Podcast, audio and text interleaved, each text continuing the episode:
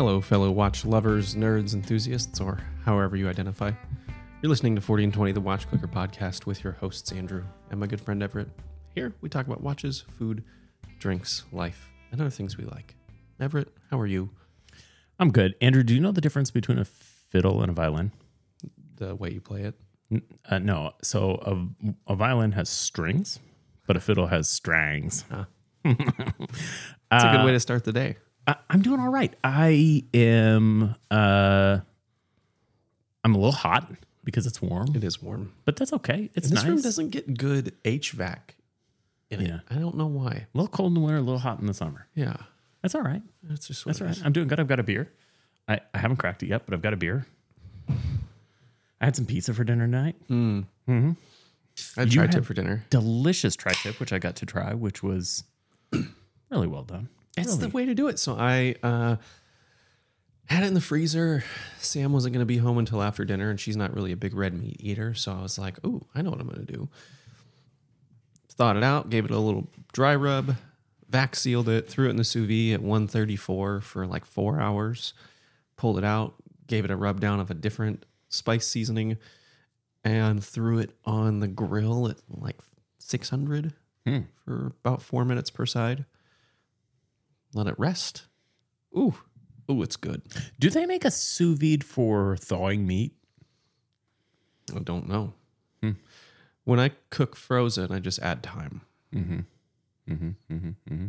Yeah, you know, you know, I think that it would be because instead of heating the water, you'd be cooling the water. So it would be a that would be a complicated machine, Yeah, like Freon or something.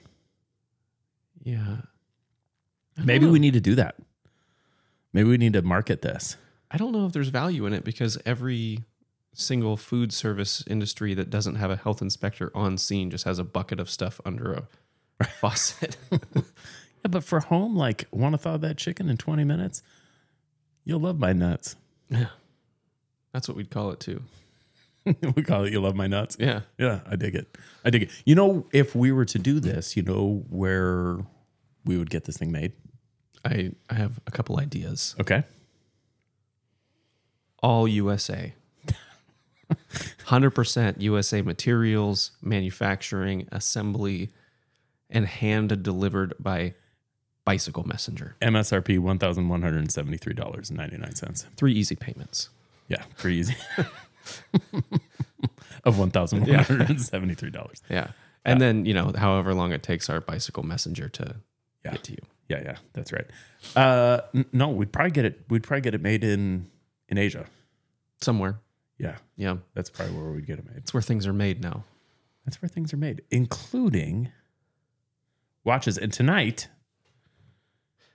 we're talking about watches, specifically Chinese made or Asian made watches. We will probably, if you find this appropriate, just forgive us in advance. We will probably interchangeably use Asia and China at times because China's huge and it's the dominant force. Yeah. Um, but we we may say China when we actually mean Asia occasionally tonight.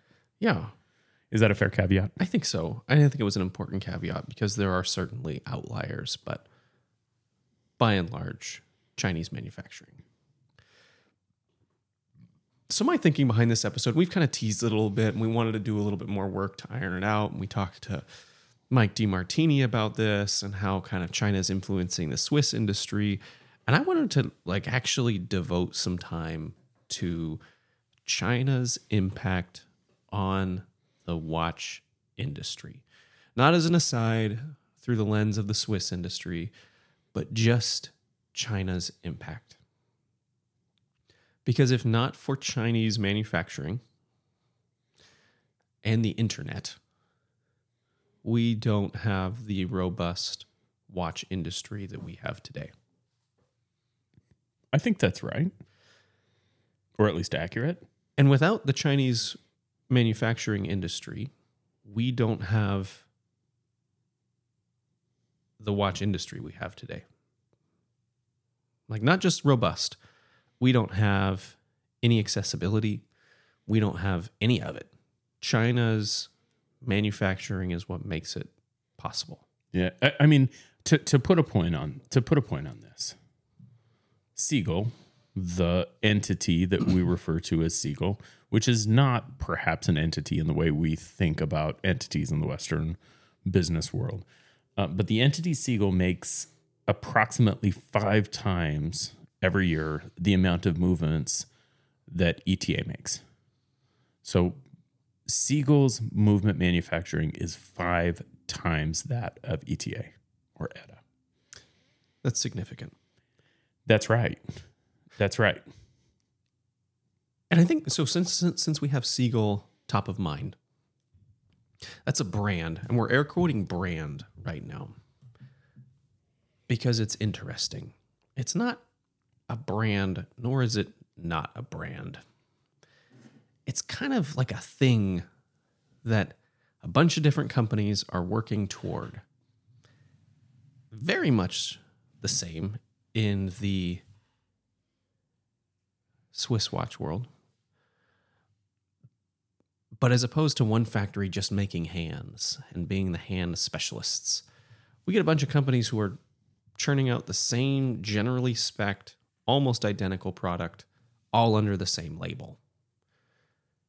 Or, closer to the Swiss model, one company's churning out cases, one company's churning out dials, and then these manufacturers, who are companies in and of themselves operating under the umbrella of Seagull, have a centralized assembly plant, and that's where they're coming out. I- think it's best understood.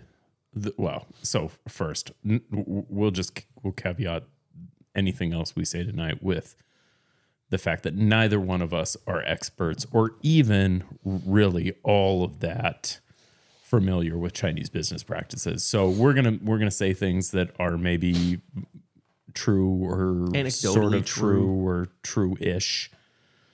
Uh, but in in any event, I- think for the purposes of our conversation, we're going to be close enough. now, what I was going to say, I- think the Seagull entity would be sort of best understood as a kind of magnetic, cohesive licensing slash contractor arrangement, w- mm-hmm. wherein the contractors who are actually doing the production, sort of like a franchisee, have the abilities to, by way of their license, to market and sell the products that they're making under license. Mm-hmm. I, I, I think that's the easiest way to understand it. But this is happening at a comprehensive scale, you, you know, sort of like McDonald's. McDonald's owns land and it has a bunch of independent business owners that it uses to sell its products. Mm-hmm. I, I think Seagull's kind of a similar scenario, right? I think so. So, with that kind of loose understanding of Seagull, kind of loose understanding of how Chinese manufacturing has affected and impacted the Swiss watchmaking world. Let's consider what that means at scale, right? So we have the big five who we know are absolutely using Chinese manufacturing. And sure, they might be using Chinese manufacturing owned by a Swiss company, using Swiss machines, supervised by a Swiss operations manager. But the sort of lack of labor laws, probably environmental protection laws, make it significantly cheaper Yeah, l- less onerous mm-hmm. regulatory, a, a less onerous regulatory scheme. this driving down of cost, price, not driving down, this just cheaper price led to people realizing that they could do it too. Right? so, within that world of Chinese manufacturing, everything's affordable ish with a sliding scale, just like Swiss manufacturing and you get this big wide gap where everything's of varying qualities and somehow people figure out that they can go to China and they can hire manufacturers to start producing their own stuff. And we see it in the early days of micro brands, where brands are getting into China somehow. Right. There's so much water on your front. Yeah. I just took a big drink of water and spilled A lot. about a half a cup down my shirt. individuals are going to China, whether they're whether through business connections, whether through industry connections, and they're able to start getting their own stuff manufactured. And this kind of leads manufacturing companies down this new road that hadn't previously existed with catalogs. Right? And we're covering a whole lot. So I want to I want to slow down a little bit. What do you want to talk about with the affordability of Chinese manufacturing and accessibility of Chinese manufacturing? As somebody who has launched a brand, but also somebody who has enjoyed many Chinese made watches. Uh, Uh, maybe I don't understand the question entirely. When launching a brand and you're faced with your your kind of initial choices of where am I going to get this watch made? Mm-hmm. I know you looked at a lot of options. Mm-hmm. And there were a lot of selling points for the reason that you went with the organization that you did to get your watch manufactured.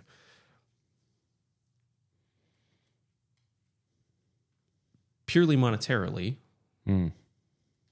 if you didn't have those business relationships with your with these manuf- OEMs, these manufacturers that you used, where do you go to get your watch manufactured?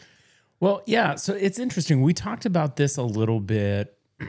we talked about this a little bit with the the Barstool Sports uh, fellow, blanking on his name right now, but the Brick Watch Company, right? Oh, fat uh, Zuckerberg. Yeah, Fat Zuckerberg, that's right. Uh, we talked about this in the context of you, you know he found a place, basically a white label company that is likely making watches primarily through Chinese outlets, and it, it's sort of like a catalog option, right? You you go to a catalog, you you look at the options. They have these are the parts we make.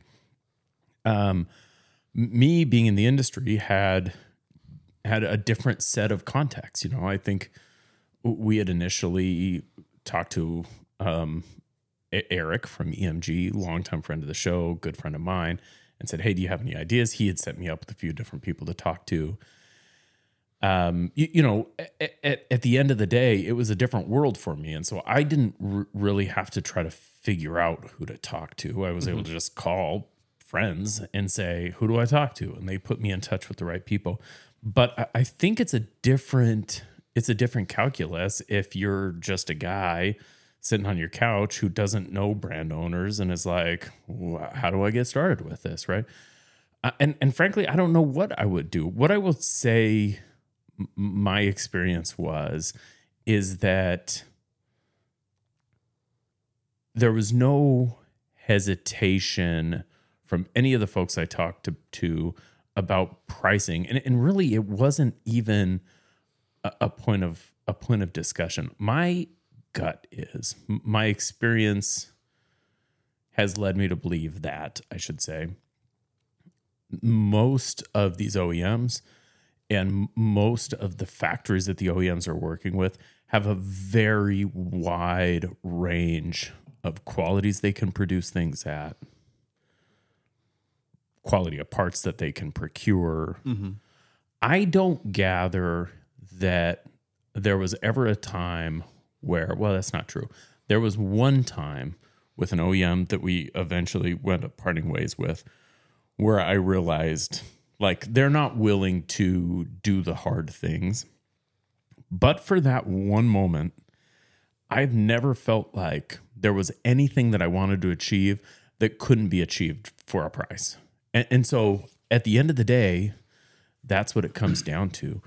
Um, you, you know, w- one of the things that we've talked to our OEM about is quality of finishing. So, like, like for instance, brushing.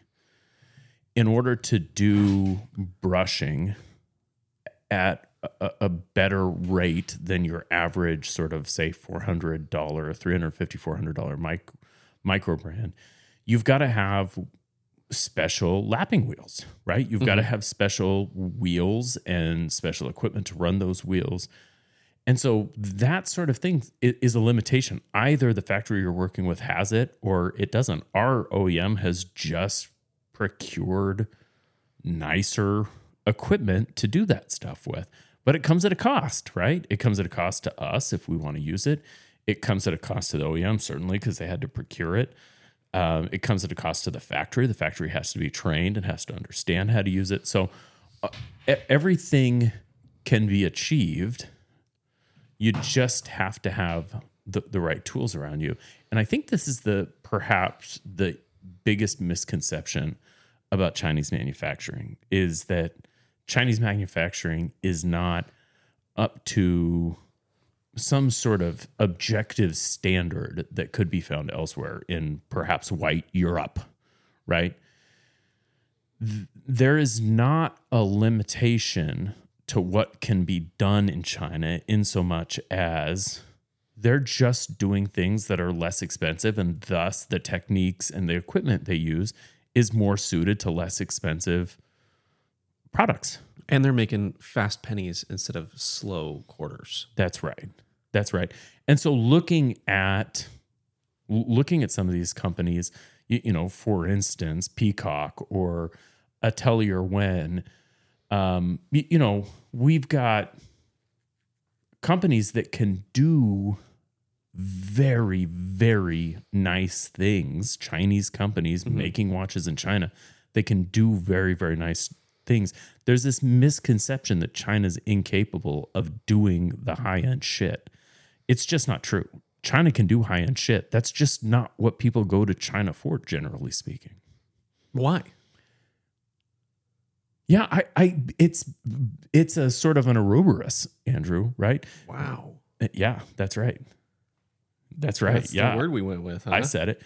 It- You know, we want nice things. Nice things come from Switzerland.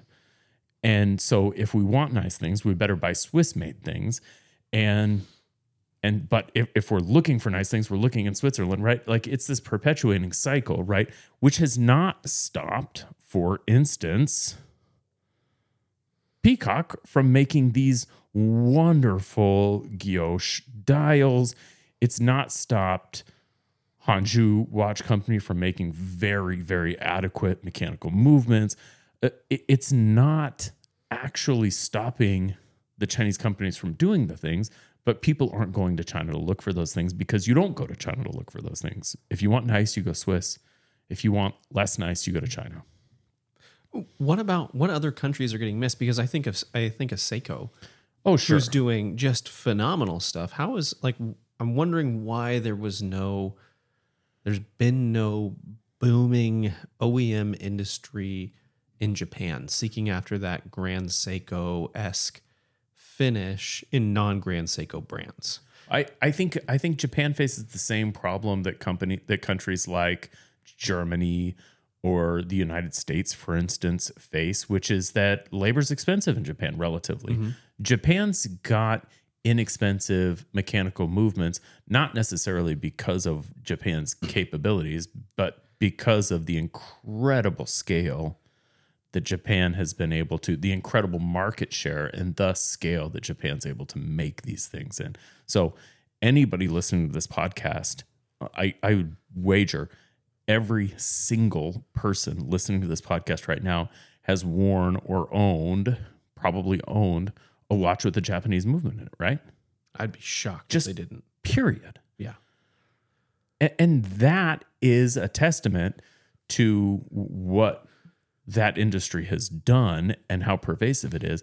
With that said, I don't think it makes sense for the average micro brand, for instance, to go seek out case finishing in Japan because it is going to be outrageously expensive. Mm-hmm. And it's maybe not something that's going to be all that much better than things you can get done in other places. Um, Switzerland is the first place that comes to mind where fine case finishing is kind of the expectation. I mean, I, I brought a, a pile of watches. I brought two Chinese made watches,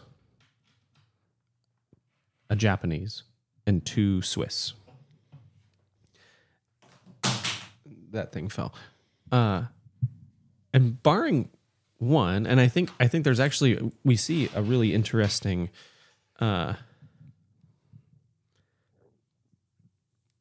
So you're holding up right now a Traska commuter and an EMG Nemo, yeah, I, I think there's an interesting growth. both almost certainly cases made in China. Yes. In the probably four or five year delta in finishing. And it's hard to say if that's just a development of technology or an actual price difference because there is a slight price difference in these watches. Um, but I think about like the Seiko. and this is just a Sarb, right? This is not an expensive watch. The finishing on it is phenomenal. Yeah, scale. And I'm wondering why Japan can produce only their own stuff. I mean, they're producing an enormous scale in Seiko. Let, us talk about this. You've brought up a really interesting point. So, and, and I think I have some insight here. So, I have been in touch. I have talked, had conversations with the people behind the the the factories behind both the Traska and the EMG. So I have talked to the OEMs behind both of those brands. And without giving away anything private or confidential, I can say that those are two institutions with drastically different capabilities. So when I talked about our OEM, who's not the OEM for either of those companies, having just produced or just procured lapping uh, equipment that is of, of a higher grade, when you look at a company like Traska and the OEMs they're using, and a company like EMG and the, the OEMs they were using at the time the Nemo was made, the capabilities are different, right? Now, EMG is a, a company that gets to make choices, and they went with that company for any number of probably very good reasons, right? And, and Traska, you, know, Traska's known for their pretty decent case finishing and you know certainly their hardening. Um, these are things that are variable right? And then you look at a company like seiko which is culturally a very different company much more internal much more keep it in the keep it in house generally speaking not doing a ton of white labeling although seiko is such a giant company So much Seiko white labeling. that they actually do a, a fair number of I'm sure they white, label, their own shit on accident. Yeah, that's perhaps true. Uh, But you, you know, that's not really a resource for that sort of thing. They are able to make, you know, so probably the SARB in 20, 2009, say, they probably made about 80,000 SARBs, which are all the SARBs that were ever made. And they were able to yeah. do it so inexpensively because they just did it all at once. Mm-hmm.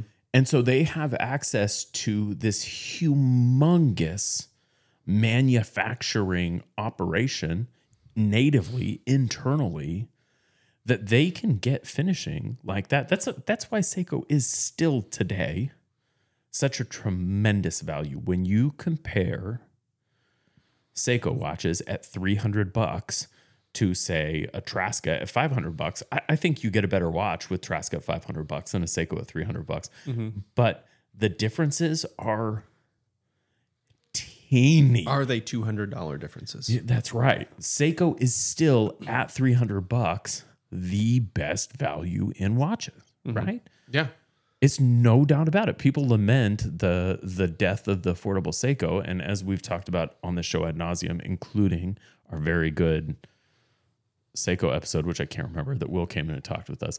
That's a myth. Seiko is still the entry level affordable king today, right now, And will continue to be. and will continue to be because of the scale in which they are able to produce watches. Yeah. And, and and you look at a company like EMG making these tiny little orders versus well, actually relatively big orders, but uh, but then you look at a company like Traska making slightly bigger orders, right? It's all about scale. It's all about scale, Andrew. So, Oh shoot! What'd you say? I had a, I, I had a thought about uh, OEMs. Well, we talked about the different OEMs and the different co- capabilities, and how as the OEMs get bigger, they Oh. get When we're talking about OEMs and your relate and the OEM's relationship to a manufacturer, because the OEM is is essentially like a, a broker yeah. who who works with these manufacturers with these m- manufacturing facilities to fill an order. How much say does that OEM have in like, hey, this is technology that you can get to be able to fill this order, and then as a result, you can fill this order for everyone else? Is that just a manufacturer's desire to to meet the need? You know, Andrew, I, I think this really depends. O- OEMs are a little bit like, um, I, I don't know. I, I'm trying to, I'm trying to come up with an option.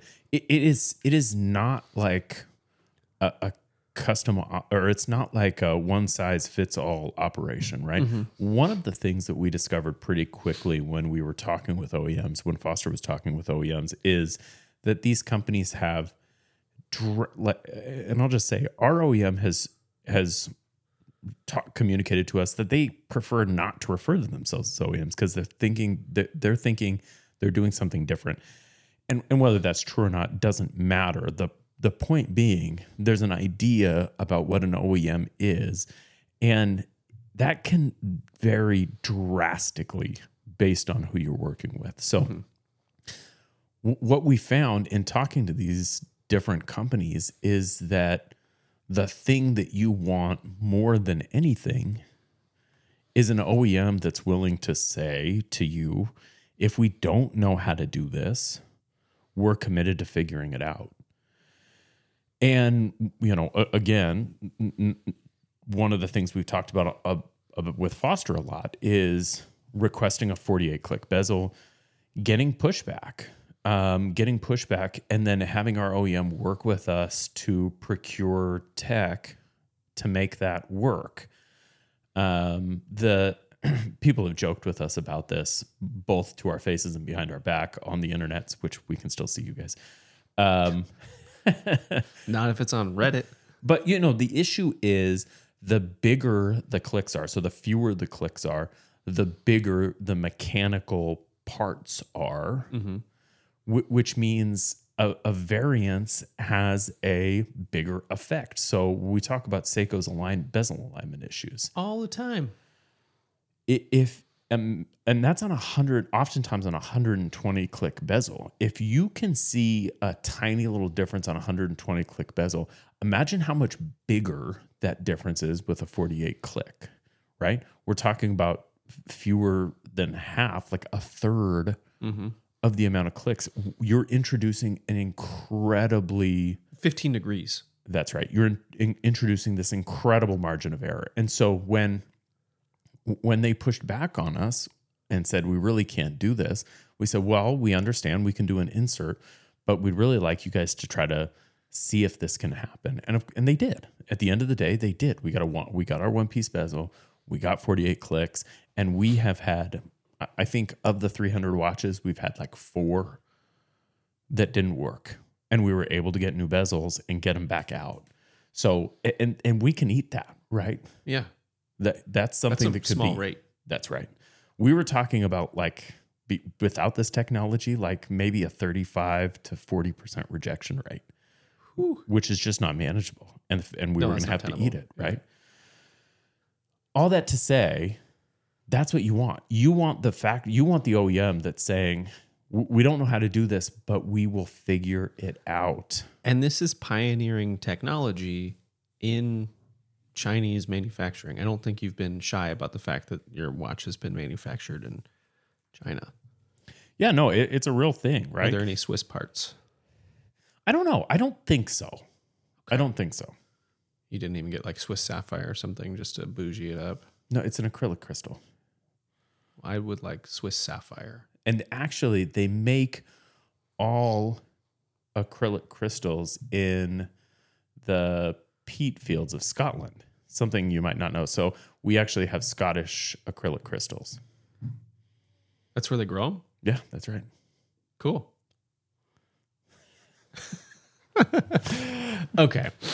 So, well, let's. So, so we've talked a little bit about your experience with Chinese um, manufacturing, which is something that, by and large, wasn't accessible to the normal person 15 years ago.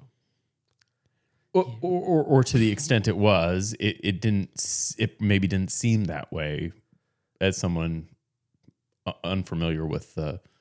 15 years ago, there were people doing this. Yeah, like five of them. Now, everyone's doing it. yeah. And I want to talk about catalog watches.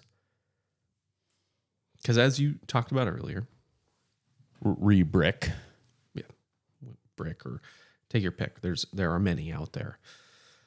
Uh Dave Portnoy. yeah, that's his came to name. Fat Mark Zuckerberg. Yeah. Look if you haven't if you haven't looked at a picture of Portnoy next to a picture of Zuckerberg, you'll know what Andrew's talking about. The first time I saw him, I really I like I didn't get it. And I was like, when did he get so fat? He was doing one of those pizza review videos, and I was like, this is what he's doing with his time now. when did Zuckerberg get so fat? And He's why is he reviewing pizzas? Yeah, that's what he does now. Turns out he's actually a BJJ practitioner and just had a pretty successful showing at a tournament. Um, Portnoy Zuckerberg- did? Not Portnoy. Oh, Zuckerberg. Portnoy eats whole pizzas and has a shitty watch brand. Um, and it's Fat Mark Zuckerberg.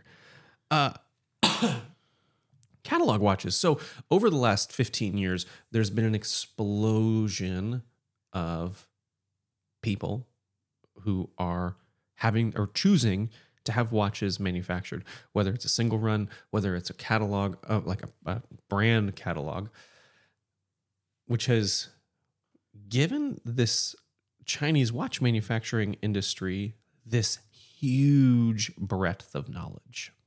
You know, we see R and D and true tech development in in watches through Yeah. these OEMs. Like this is this is a competitive, cutting edge manufacturing world. Yeah. It's just cheaper Yeah. but catalog watches. So you know, and I think I think really Kickstarter is probably not necessarily to blame, but really the driving force behind this. We get people who can invest a little bit of capital, go to China, whether they they go personally, whether they know somebody, whether they they go through the grapevine, whether they use one of the two or three OEMs that was available. They got a watch made, and they were like, "Man, I really like this. I made the watch that I want." now I want to sell it because I'd like to make some money. And suddenly, these manufacturers have these enormous catalogs of watches they've made, things that they use because it's.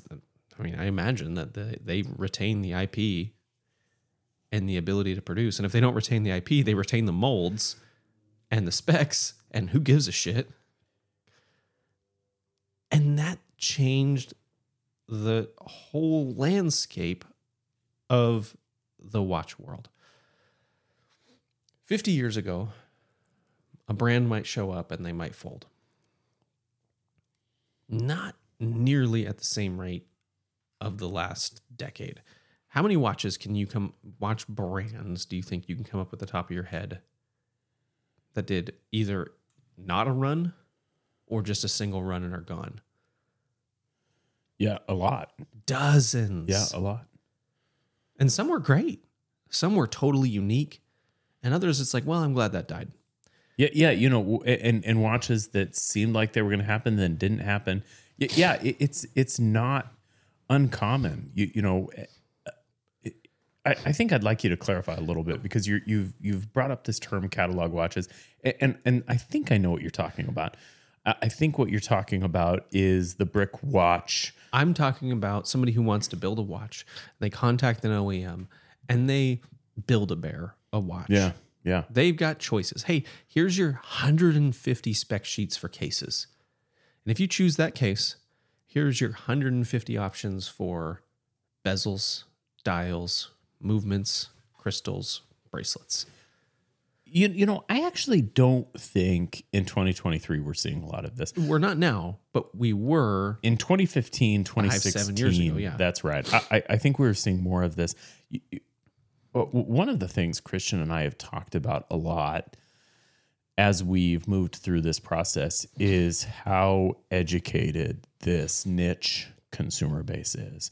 And and it's undeniably educated. You know, you've got people like us, Andrew and Everett and Will, the watch clicker. You, you know, we've got all of these folks who have dedicated such a tremendous percentage of their daily allotment of time to becoming educated and sharing that information.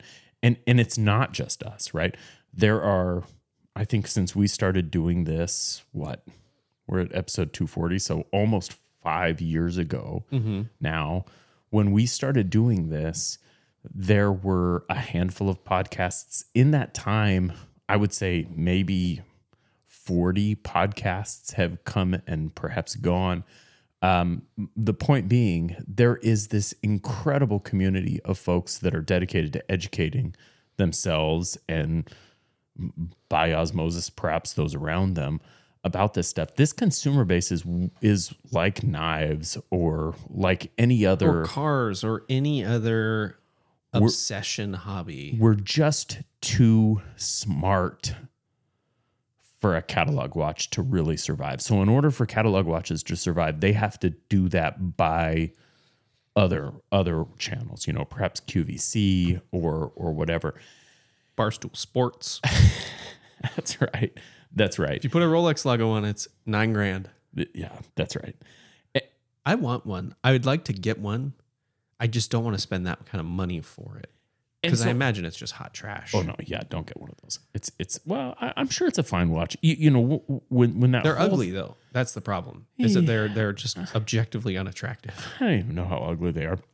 I, I mean, when that whole thing happened, one of the things, so there was a lot of stuff that got spread around on social, which was just plain not true. You know, a lot, a lot about, you know, oh, well, this is a quartz movement. Well, they actually had automatics too. You, you know, there was just a ton of stuff that just wasn't true. This is a $68 watch. No, it's not. It's maybe a $200 watch. Uh, right. You, you know, there was a lot of stuff that was circulated that really kind of, I, I don't think added to the conversation, but but at the end of the day, people were right, which is that the margins on that watch, based on what it was, pretty transparently so, were just not reasonable, and the market won't sustain that sort of thing. So, um, I, I, sorry to steal your thunder on that, Andrew. I, I actually just don't know how much of a of a factor those types of watches are They're today. they're not anymore, but they were at the onset.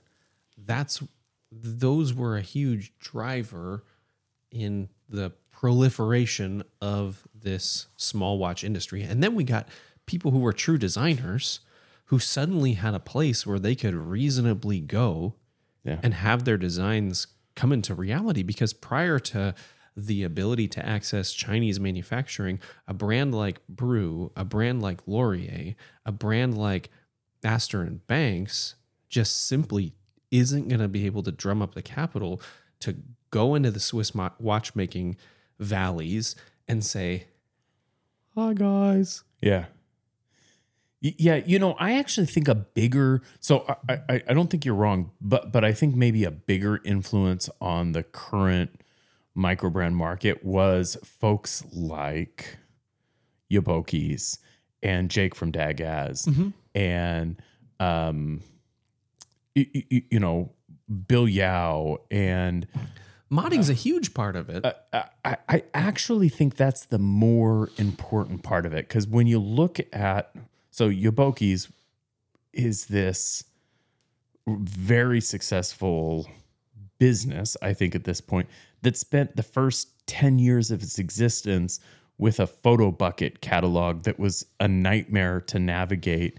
You know, it's clearly this guy with very little like like modern business acumen who's just found a channel by which he's making these very custom parts and selling them. Dave Murphy, you know, uh, uh, not a business. Well, he is a businessman, but not running his watch products like uh, a, a, a real business. But It's running it like an Etsy shop. That's right. That's right. Jake from Dagaz, maybe a little bit more cutting edge, but it's kind of the same deal, right? So I think Uncle by- Scraps. that's right. I, I think by way, yes, Uncle Seiko, right? By way of seeing these folks doing this thing in this like not highly polished manner, right? These are obviously just regular people and they're on the fucking forums talking about this stuff. Mm-hmm. I think that is for a lot of folks the the real beginning. When you see someone like you, you know Dave Murphy's obviously making his own parts and he's a professional screw machinist which is a, a different deal. But when you see Jake from Dagaz making watches it's like oh well this is just a dude. Mm-hmm. Like if he can do that there's a way for it to be done. He's just a dude. Yeah. This can this can somebody could do this. I could do this. I could do this right? More so than the catalog watches. I think that is the genesis of this industry. Catalog watches open the door though. perhaps yeah. And, and catalogs and modding all kind of come to they, they come to the surface at the same time where people are modding watches. And they're like well why mod it when i can just have it made to look the way that i want it to. Right. Right? Because those things are happening contemporary con, contemporaneously. Yeah. That's the one. And suddenly then people are like well i i have an idea. I know how to make a watch look good. Let's put a bird on it. Let's put a bird on it and send it off to China, and then they're going to send me back some watches. None of it's possible without both Chinese manufacturing and access to those supply lines. yeah that's right It is a game changer. One more thing. One more thing that I have to talk about. he's referencing his notes you guys I am. this is exciting when this happens for me with that. So we're going to move away from small brands and we're going to go to slightly bigger brands. Let's say like Christopher Ward and above. I don't know if Christopher Ward is having any manufacturing done in China. My assumption is that they probably are Y- yeah probably because of laws regulate what you can put on your dial USA made, Swiss made. The what I don't, what's the German uh, six o'clock badge doesn't matter. like Glashütte. Yeah, uh, it creates this really interesting opportunity to use, and almost a necessity to use more expensive and better stuff elsewhere to drive up your value of what's being made in the necessary country against what's being made outside of that necessary country which is kind of cool. Because now you can save a bunch of money on getting your cases made, which before were this huge investment. And now you've got a bunch of money freed up and you want to drive more Swiss stuff into your Swiss made watch. And this is specific to the Swiss industry. That's, I think, what gives these companies the freedom to do higher level shit in Switzerland and almost a need to for more money spent in Switzerland into that watch. Yeah, what was the Chris? What was the, the what did Christopher Ward call its hour chime watch with that beautiful spring? The um Bel Canto. Bel Canto, that's right. Yeah. You, you know, Del Canto? Bel I Canto. think it was Bel Canto. That's a watch that's probably made in a in very small quantities and probably made pretty hands-on directly by Christopher Ward. I, I, I think your point is that when a company is getting margins by way of saving labor and production costs in other places, it gives them the ability to be more hands-on and more directly involved Yes. in the production. And, and, I, and I don't think that's wrong. Um you, you know this this industry we're in is tough. So we've had mike france on the show twice now and he's talked about this both times he's been here. But standard margins let's say you're making playing cards let's say you start a business, you're going to make playing cards. I think the expectation of a company making playing cards would be something like a six or seven to one margin rate, right? So, th- so they would be charging seven times their cost per unit in for every unit out, right? Yes. So if it cost a dollar to make that deck of cards and get it in their hands, they would be charging the consumer seven dollars, right? And if you can go scale, maybe you go less, so you make, you know, Playing cards are pretty easy to scale, I'd imagine. But that's right. So you make 10,000 decks and you sell them to Walgreens. And, and maybe you only need to do four to one or whatever. But generally speaking, for direct sales, if you're doing the lion's share of distri- distribution and actually getting the product into people's hands, you're going to want to have a fairly high rate of return. And, and I think certainly we see that with companies like Tag Heuer. We're seeing that with companies like Tissot. Um, you, you know, we're seeing these pretty big margin rates, right? Like a Tag Heuer is, I'm guessing here. I don't have any data to back this up. I'm guessing like a Tag Heuer Aquaracer that you buy for 2000 bucks probably cost Tag Heuer at scale 200 bucks to make, maybe 250 yeah. right? And, and so they're getting a big rate of return. They've got they've got marketing and other things that go into that. But for per unit, right? We we without without including all of the overhead. Yes. Uh probably including overhead. So You think 250 is gonna I I think before before marketing, you're probably looking at an eight or a nine to one, guessing. Now a com- now Yeah, before marketing. Okay, I accept. Mike France is been super transparent about this that their goal is a three to one rate of return. I will tell you that Foster right now we would love to be at three to one, but at the end of the day we're at less than two to one. Because people aren't gonna buy your watch at, at three to one.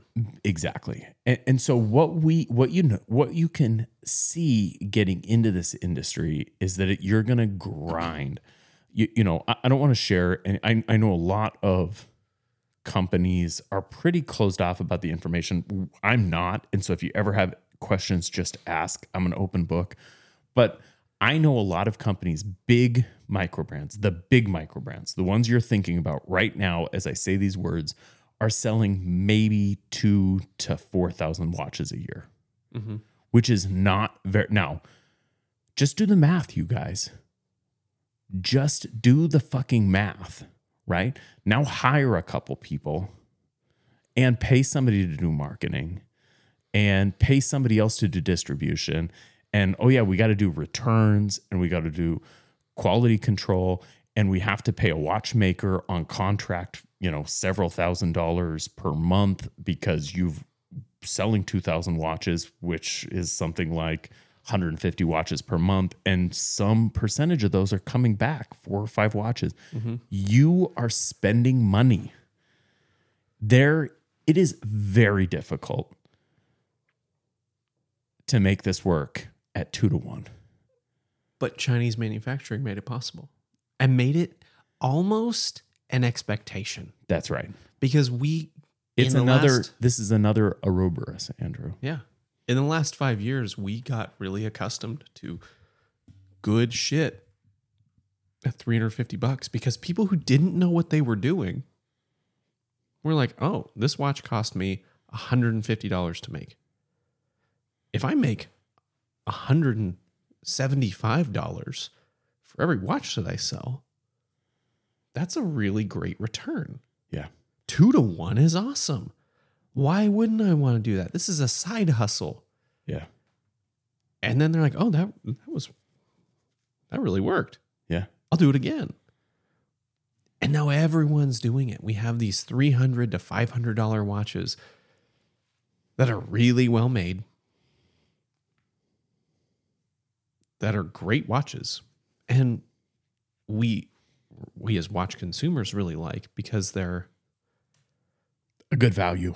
40% less. This is a good value. yeah. You know, there was a company that came out a few years ago, Andrew, called GM Lang Watches. Uh, they had a good social media presence. Huge social media presence. Um, they had a, a pretty killer watch. Uh, you know, it wasn't a one to one, but it was similar in a lot of ways to the Monta Triumph. It had a similar feel, kind of the way the case flowed. Um, the general aesthetic of the watch felt very Monta. And we got a review sample, Mhm. and you and I both remarked at like how good it was.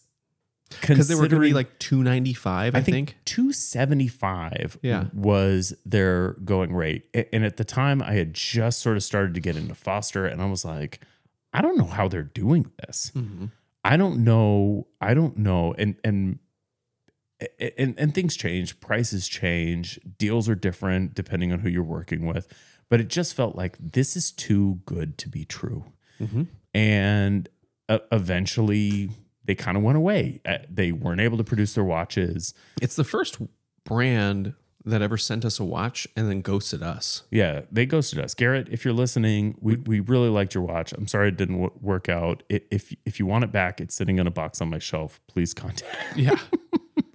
all, all that to say, uh, you, you know these these guys were going to do a really cool thing. yeah, they were. But at the end of the day, because of this market and how hard it is to get into, they were forced to cater to expectations in a way that made them ultimately impossible. It made it ultimately impossible for them to succeed. Yeah, they weren't viable because they were a victim of the value of the Chinese manufacturing process. That's right. So so, so it, it makes sense for us as consumers to always want to get the best possible product for the best possible price. And, and you look at a company like Steel Dive or Merkur or you know any number of these quote unquote mushroom brands. I don't love that term, but I, I think generally people know what we're talking about. But but these factory brands that are selling.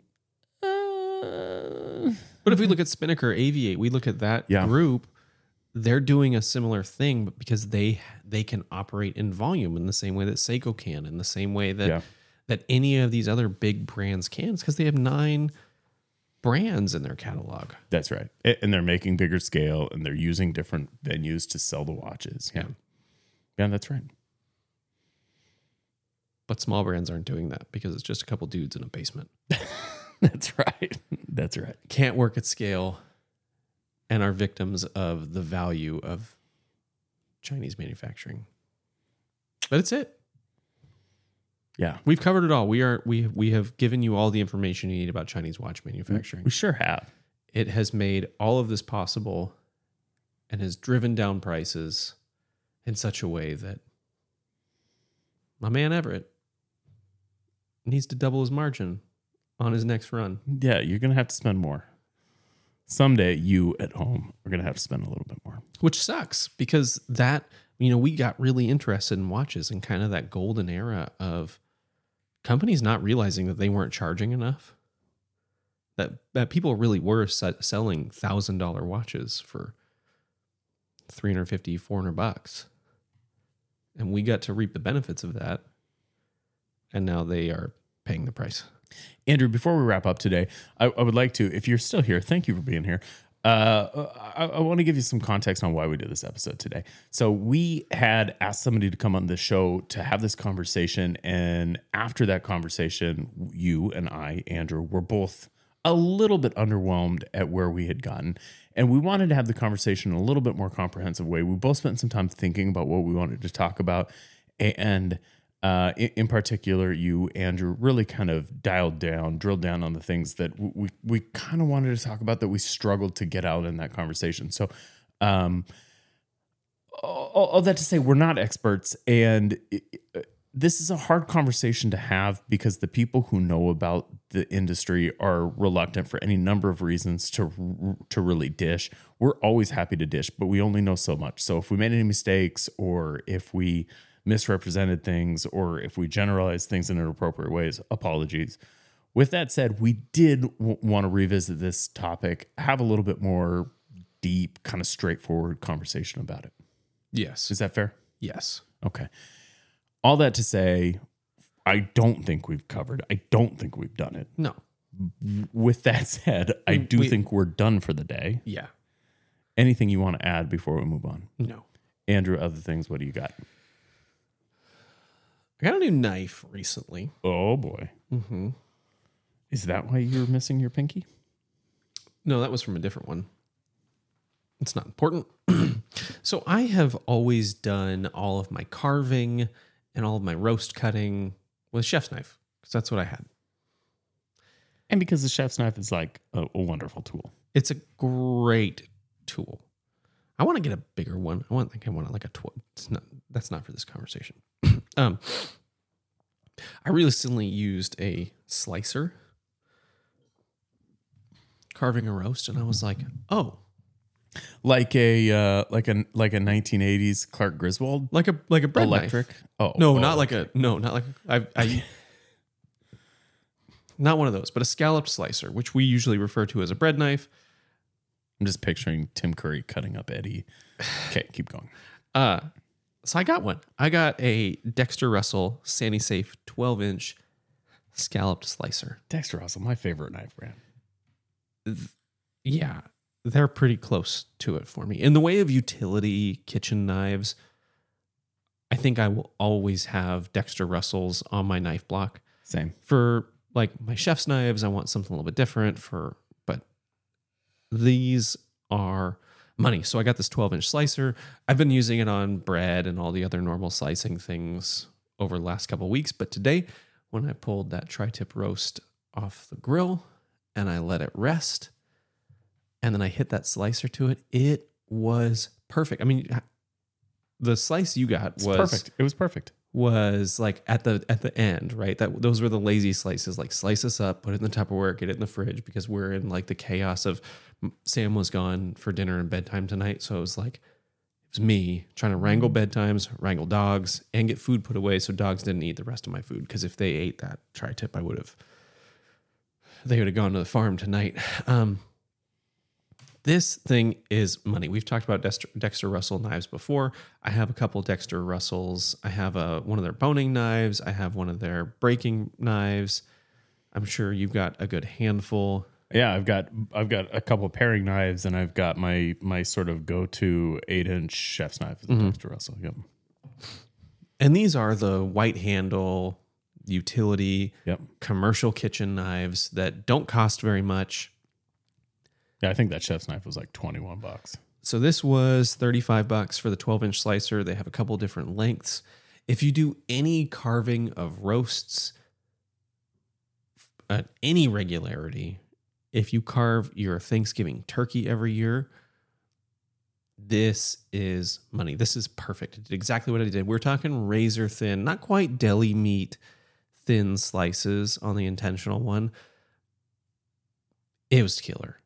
I regret not having had this already. Cool. I failed myself, but I have rectified the error. And I, I still kind of wish it was one of those electric. you know, uh, when I was a kid, we used to use those on Thanksgiving Yeah. to carve the turkey, and they are scary. I was allowed to use one as a child, as like six, seven, eight year old kid, like carve the turkey up, and and like grandma would be like, have the the fork in the top of the turkey, and she's like, "Here's your chainsaw, get to work, boy." And it's like, yeah, I mean it's it's like a hedge trimmer chainsaw. Those are so scary. What a terrible thing. The 80s and 90s were bad. Andrew, do you know anything about instant photography? You mean like digital photography? No. I mean like a Polaroid camera. Do you Uh, know what like- a Polaroid camera I'm, I'm familiar with Polaroids and I know that they're having a resurgence. They are. So I um, was recently requested by a lady who sleeps in my bed and occasionally has sex with me to get an instant camera and was given a set of options that says I'm looking at this one, this one, or this one. And all of the options were 50 to 60 bucks. Do you know where this story is going? Yeah, I do. Yeah. I do. And so, me being me, which is the same as you, and I don't mean you, Andrew, I mean you listening to this podcast, was like, you, You, know, can do better. I better just take a minute and make sure we're making the right decision here. So, this was about an afternoon Why does she want Polaroid? You know, so you you you already mentioned, and it's true that these instant it, instant photography is having a moment, right? It's part of this whole return to analog, and uh, there, there's this. It, it, it's it's sexy right now. It's people like it. Kids like it. People like this, and there's a project that is not really important that this thing was going to be incorporated into. I'm judging. We talk about watches an hour every week, and Yeah. you guys listen. So judging with me, Yeah, yeah, Yeah. exactly, exactly. We have no we're the dummies. we have no room to judge. We're not cool. So Kim's cool because she wants a Polaroid like everyone else. I get into this thing, and I've given, been given this list of three 60 ish, 60 to 80 dollar cameras. And I'm like, you know, something about a $60 or a $80 camera just doesn't feel right to me. Like, w- w- uh, Polaroids in their heyday weren't even 60, 80 bucks. and so of course I get into this and I start, and I, and what I find is that there are really a lot of fairly cool instant cameras that are being produced right now. So there's a company called Lomography that's making stuff. Canon's got some stuff out there. Polaroid, of course, is still a player. Um, Fujifilm is a player. Fujifilm is probably the right now biggest player. That tracks. And the the the differences are film stocks. You, you, you know, what are cartridges running? yeah, not not cheap, not cheap. You know, you're looking at fifty cents to a dollar per exposure. Okay. That's not too terrible. Yeah, it, it is what it is. I think right? like 20, 20 exposures per cartridge. Eh, this whole this whole search led me to a camera called the Fuji Instax Mini Evo. All right. So this is a instant camera that makes prints that are the the the popular nomenclature is credit card sized, which is a different size than the than the Polaroid of old, right? We we all know that two by three, shake it, shake it, Like, like a Polaroid, picture. Correct. These are slightly smaller, so they're credit card size. Um, I found this camera. I love the aesthetics. It- it- that was the thing that drew me to it. I see Yeah. this thing and I'm like, oh, Because this is a camera that when she's done with it, you're going to start carrying it. Because her her that's right. excitement with it will be fleeting. Like, oh, this is sexy. Yeah, and then in like three years, you'll still be dragging this bitch around. Uh, This is Not sexy. your wife, the camera. And so I start looking into it, and I'm looking at a, there's a couple of different Fujis. So and and this is I will say probably the hardest to get and the most expensive instant camera you can buy today. Maybe not the most expensive, but amongst the most expensive. So Some top tier shit. I think I for a refurb paid two hundred and eighty five dollars, which Okay. is like a basically like new in box refurb. Um, but it's delightful, Andrew. It is. Oh, it's really cool. It is delightful. So It has film and light effects built in. This what it actually is is a digital camera with a printer. So it takes digital images, stores them, and then can be printed with the pull of this lever that is very analog feeling and uh, really sort of simulates a winding, and it even ratchets like you're winding. But you use that lever to print. So you select the image you want, you apply the digital effects that you want. Boom, boom, pow. It prints up an image, which you then shake it, shake, shake it Uh, you actually don't have to do that, by the way. because it's printed. It's not an exposure. Golly, I'm this thing. Do you have to put toner in it, it, that or is it built into the cartridge? it, it's an exposure. It's an actual exposure. So the printer exposes onto the film just like normal film, and you get a print. It's it's an exposure printer, is what it That- is. Is quite the little piece of technology. Yeah. It's also really nice because then you're not going to get those stupid Polaroids with like everyone's eyes closed. You can That's right. be deliberate about what you're printing. You can take four different versions, review them, and print the one you want. Yeah, it is really clever, It's a good marriage of the technologies. modern feeling, and just a lot of fun. And so I this thing this turned into like a a- request from my wife to take a look at these cameras and pick one to something that I'm now like bad about it. I, Yeah. I'm having so much fun with this thing. It's a big spend. Now, I will say there are other options. So it came down to really two different cameras for me. So f- first, I decided we really ought to be buying a Fuji because the Insta Instax film system is the best.